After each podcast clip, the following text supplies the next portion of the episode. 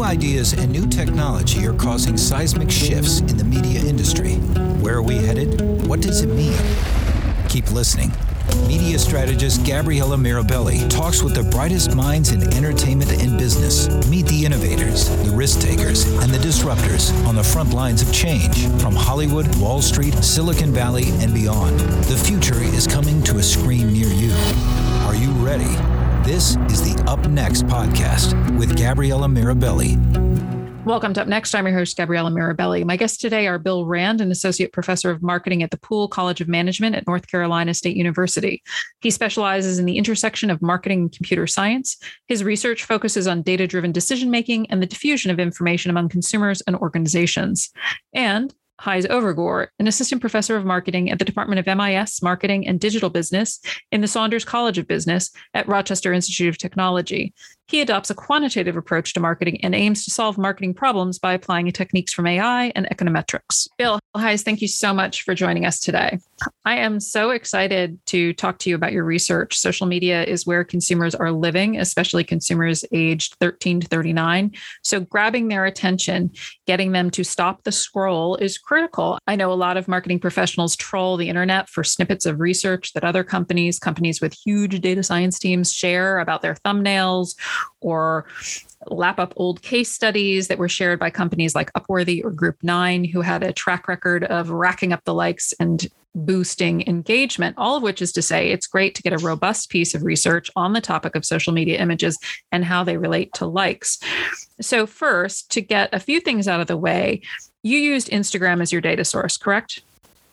Yes. Correct. Can you share a bit about the robustness of the data you've collected, the time frame you looked at, and the number of brands, the number of posts, and if you had any rules about who was included, like posting cadence, just to get an order of magnitude in listeners' heads? Sure. I'll take this one. So what we started with was something called the L2 Digital IQ Index, and we selected the top thousand brands. So this was for brands that in 2015 were doing digitally well. And, and they, there was a, a, measure for that.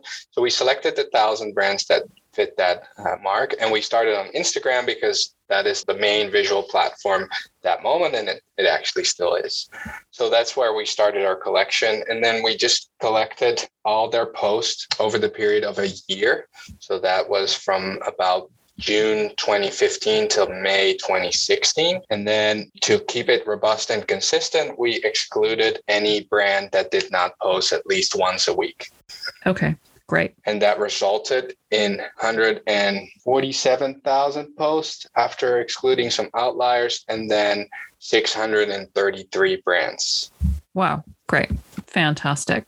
So let's move into some of the definitions. You were looking at image visual complexity, but it isn't simple. Feature and design complexity are unsurprisingly complicated. They aren't monolithic concepts. Can you share the component parts of visual complexity and design complexity? Sure. It starts with visual complexity as a large overarching concept or construct. And then we divided that into feature complexity and design complexity. Okay. And and these are these this split makes a lot of sense because feature complexity captures the innate variability of of an of an image.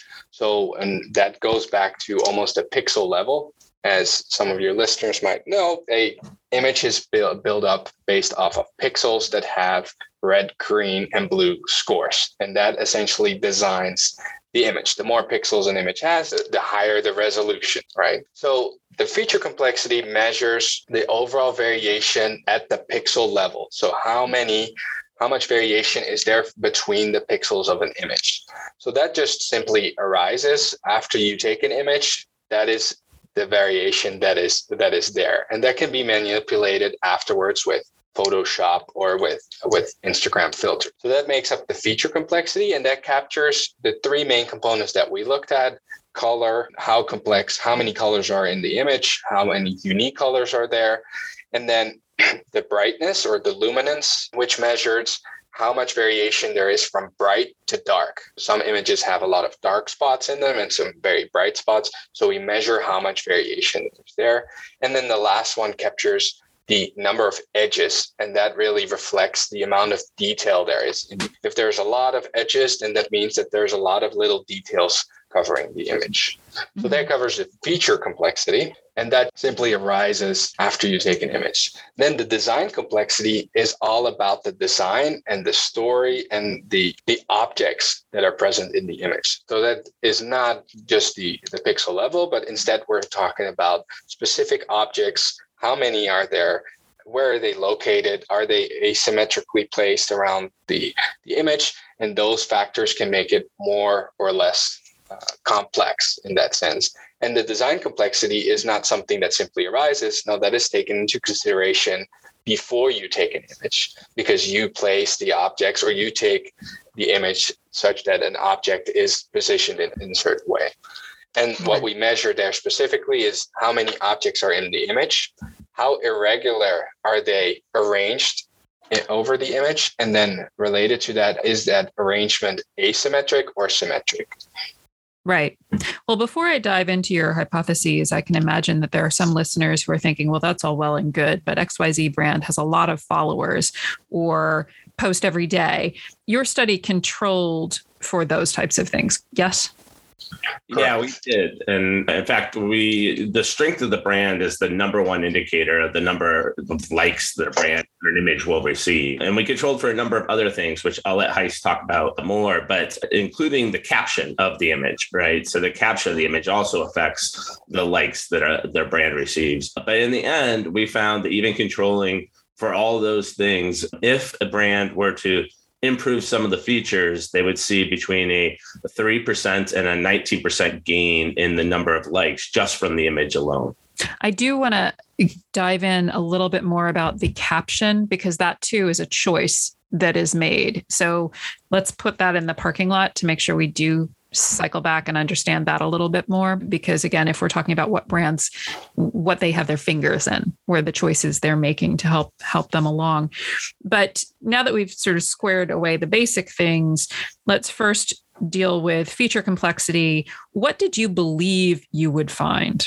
Yep. So what we set out and, and what we what we tried to see was can we explore this divide that we see in the advertising literature. So there was one stream of research that said, well, it needs to be as simple as possible to capture attention. And then the other stream was it needs to be as complex as possible to get the uh, to, to get the best attention. So we figured it's probably somewhere in the middle or it's some kind of what we call a nonlinear relationship where it's not more is better or less is better.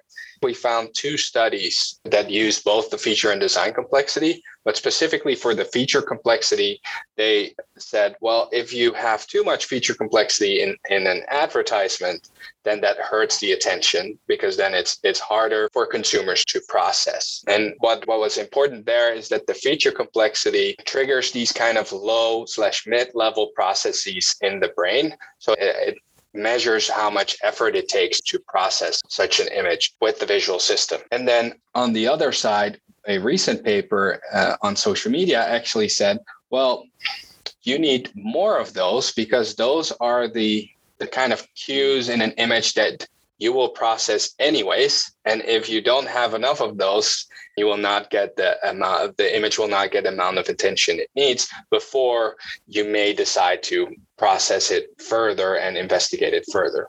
So it's it's that divide where it's like, well, too much is not good too little doesn't exceed the threshold. So it makes sense that the optimum should be probably somewhere in the middle. So we figured that uh, this is what we call an, an inverted U-shaped relationship where there's some kind of optimum in the mid regions that that the kind of exceeds the threshold that we're looking for. So it, it, it stimulates the senses, uh, if you will. And then if it is too much, then it might just be too much since we're scrolling so much through social media and we're bombarded with information that if an image is just too much to handle, then you kind of like are, are less likely to engage with it. Right. So your belief was that all of these items combined would have that upside down U. And each component part, correct? Was it was it additive or individual or how did they what was the going in thought of how they related to one another? So we really wanted to deconstruct the visual complexity, right? There was a lot of attention in the past to just trying to sum up or add up visual complexity into one monolithic measure. Right. So one of the contributions of our paper is really, you know, taking this framework of deconstructing the feature and design complexity, which had been done before, mm-hmm. but then mm-hmm. also coming up with individual measures, and which Gijs has mentioned already, from color to luminance on the feature complexity sign, and on the design complexity sign, things like number of objects and arrangement. Right. And so each of those has their own has their own relationship. And our hypothesis going in was that overall we would see these inverse U-shaped relationships uh, to a large extent, but we were interested how they each affected. Each of those might have their own unique sweet spots, right? right? Where they optimize the complexity for those individual features. Right. And so for your hypothesis around design complexity, were you expecting the same? So actually we expected there to find the exact opposite so where oh, we have an inverted U-shaped relationship for the feature complexity, here we have a U-shaped relationship. So with where the feature complexity, we have an optimum somewhere in the middle. And for the design complexity, we, we found that an optimum would be most likely at either ends of the spectrum. And the that was your going that was your going in assumption or that was what you found? Um, both. So there was our going in assumption, and we found it for two out of the three elements of design complexity. Okay. And, and the reason that we investigated this U shaped relationship was because, in the same way that we found the opposite results for, or the opposite findings from previous papers in the feature complexity, we found those for the design complexity as well. Except here, where with the feature complexity, it was you need a little bit for it to trigger enough. And and if it's too much then it's too much right? Mm. and here we found well you need it needs to be really simple because then it, the story is very easy to understand. And then consumers or users of social media platforms know exactly what this what this image is about. Or it is really complex and then it taps into these kind of creative aspects of an image where the design is very elaborate and creative and therefore very complex and there we found that the, the studies that we that we observed were motivating either ends of the spectrum more than this is enough, this is not enough. Mm-hmm. If mm-hmm. that makes sense. So yeah. we we figured it is probably the exact opposite kind of relationship. Now, so you found it with two, but asymmetry was its own situation. Can you talk about that a little bit? Yep. So for asymmetry, we found a strictly negative relationship where the more asymmetric an image was or the arrangement of the objects in the image, the less it was associated with a number of likes. So in that case, it's better to be symmetric in your design. So really as a marketer, look out for asymmetry. It's there's just no good there. Is that a fair yep. thing to take away? That a, yep, that is a fair uh, fair takeaway. Yep. Um, so, as a as a you know as a scientist, I have to say we only observe so much asymmetry within our data, right? And so, you know, it's potentially possible that somewhere out there there are images that have have you know more asymmetry and somehow do well, but we didn't see any of that in our data. That's well, sure. I think that that's still you know we're looking for anything that gives you an edge, and if generally speaking it's not helpful, that's a good thing to know. Mm-hmm. I I was wondering because you did break up the component parts of the feature complexity. If you went over the top in one area, could you correct it by going down another? Were you able to to see if you could mitigate by cranking one versus the other or or was there a certain threshold that if any of them went over you were in trouble? That's a, an excellent question. So we we looked at the individual relationships and we found for for each one of them an inverse um, inverse u-shaped relationship all with kind of like their own optimum. And if we added all of those together and we investigated that relationship we we found the same kind of inverted u-shaped relationship so based on the, the combination of of those two yes you can certainly compensate with mm-hmm. one for for the other right but we did not specifically look at the dynamics of well in, it would increasing color and decreasing brightness would that necessarily make it better. We can only look at their individual optimums. Uh, right. and and if that if you can get as close as possible to the individual optimums then then you're most likely to do well. Okay so individual optimums and i'm i'm wondering how do i know how much is too much? Is there a guide? Like is the is there you know so i know like this is the guidance. Is is that in yep. there?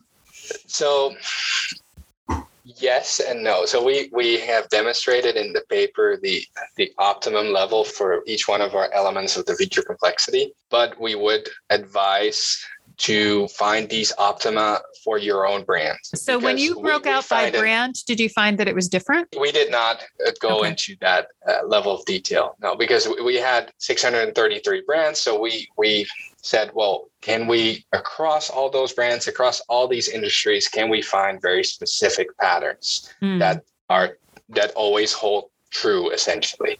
Right. So that we we indeed find, but we did not uh, take any of the brands into into more detail for for this study. But that is certainly an area that we uh, that we expect to study in the future or that we encourage other researchers to study in the future. Well, it would it be really, really interesting to see if a certain sector had different slightly different parameters that depending yeah. on you know it's like gaming uh, or sports or politics like or I mean, obviously, politics isn't a brand sector, but it, just in terms of people who are using social media for communication to understand what their own parameters were. However, in your paper, you mentioned that the simple use of a filter can increase likes by 3%. And that's pretty huge.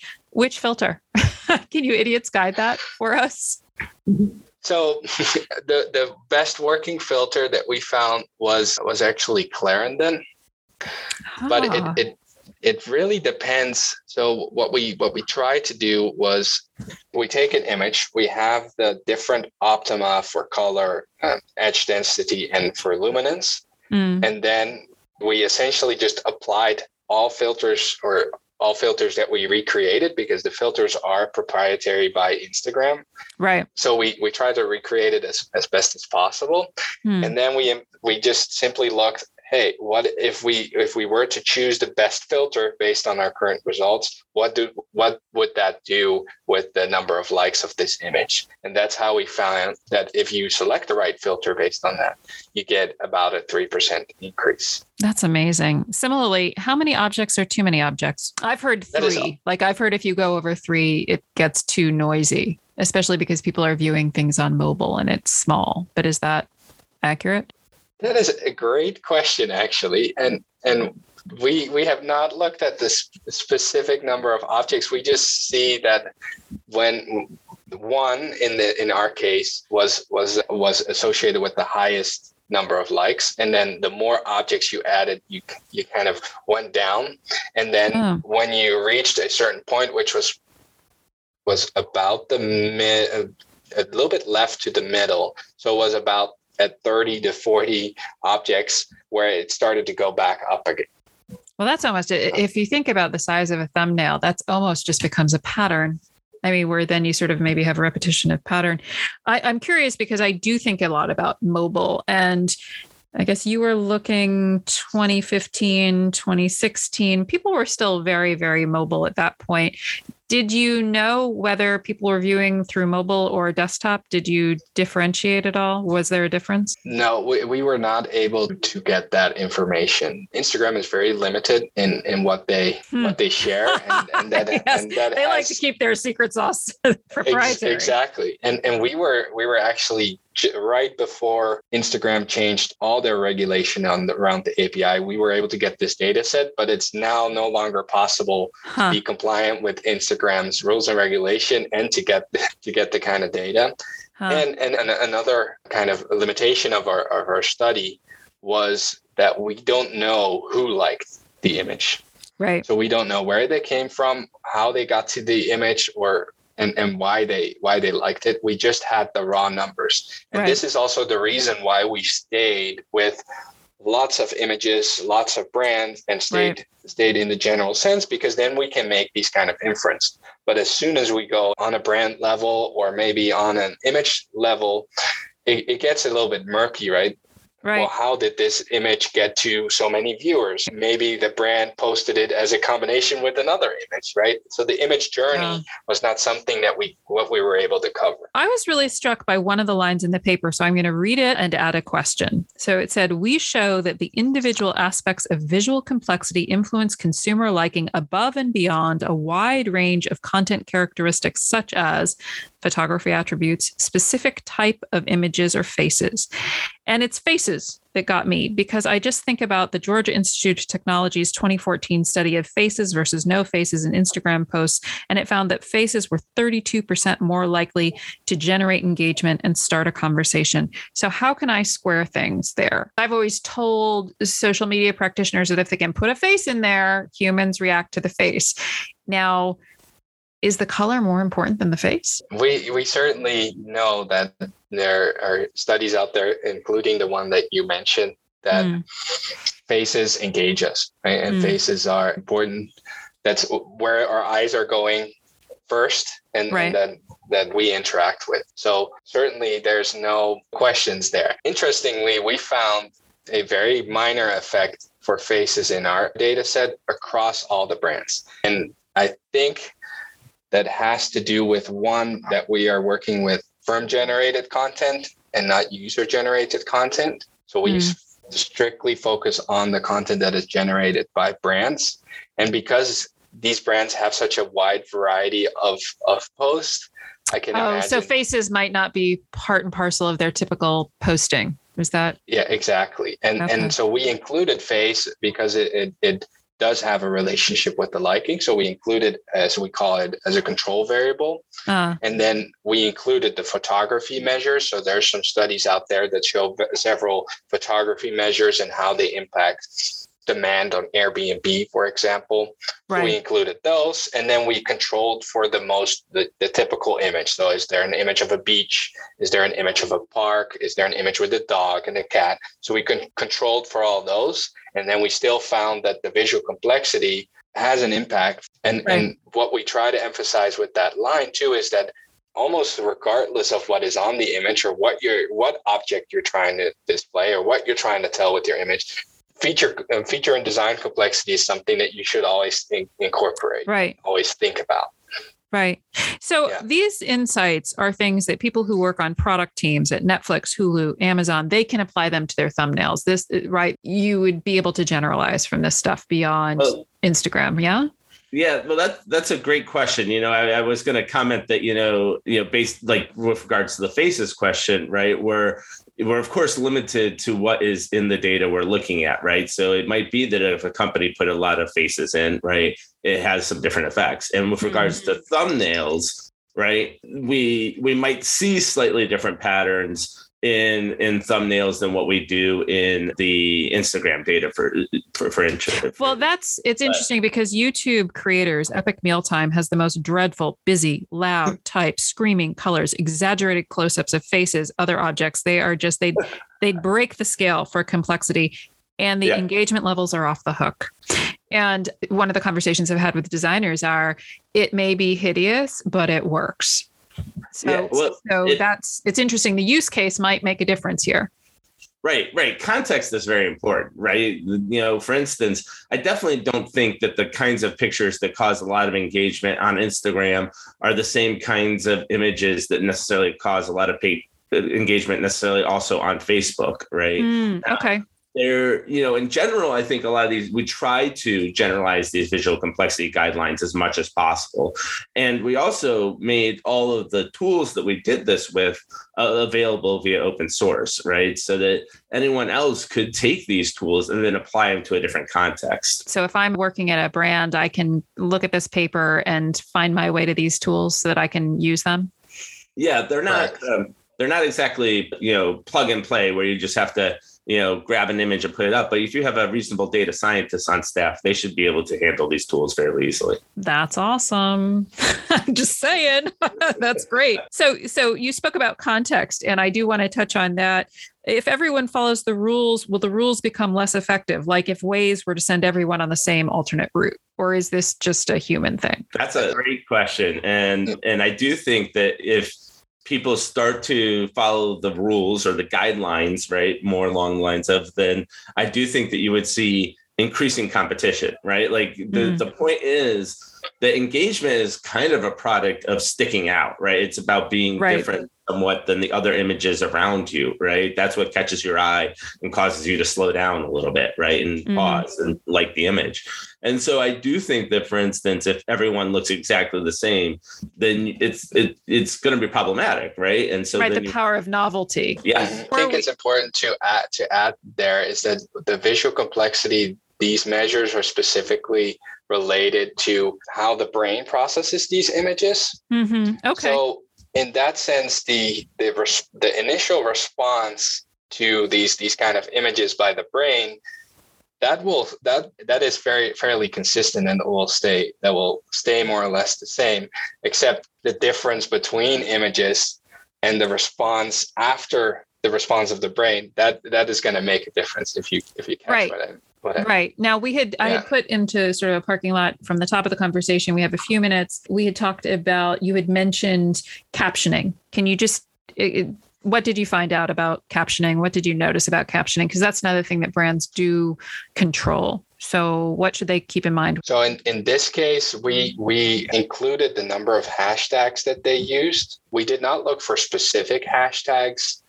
or trends within hashtags. So those are is one of those context factor uh, factors that is important to consider. Mm-hmm. And then we we controlled for the sentiment of the text, but we did not find anything specific or worthwhile there. We we mainly made sure that we we had something to control for with respect to the caption.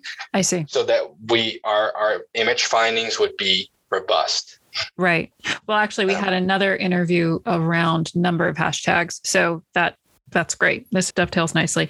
Thank you so much for your time. I could talk to you guys forever, as you can clearly tell, but thank you so much for sharing. And I'm really excited to let all the listeners know that there'll be a link to the paper in the podcast uh, show notes. And also through that link or the paper information, they'll be able to get access and find these tools. So All right. Thank you. Well, thank you so much. We've reached the end of another episode of Up Next. I'd like to close by thanking my production team at Up Next, my friend Rod Naughton, the voice artist who recorded our open, and of course, all of you, the members of our audience. Thank you. I'll be talking to you again next time right here on Up Next.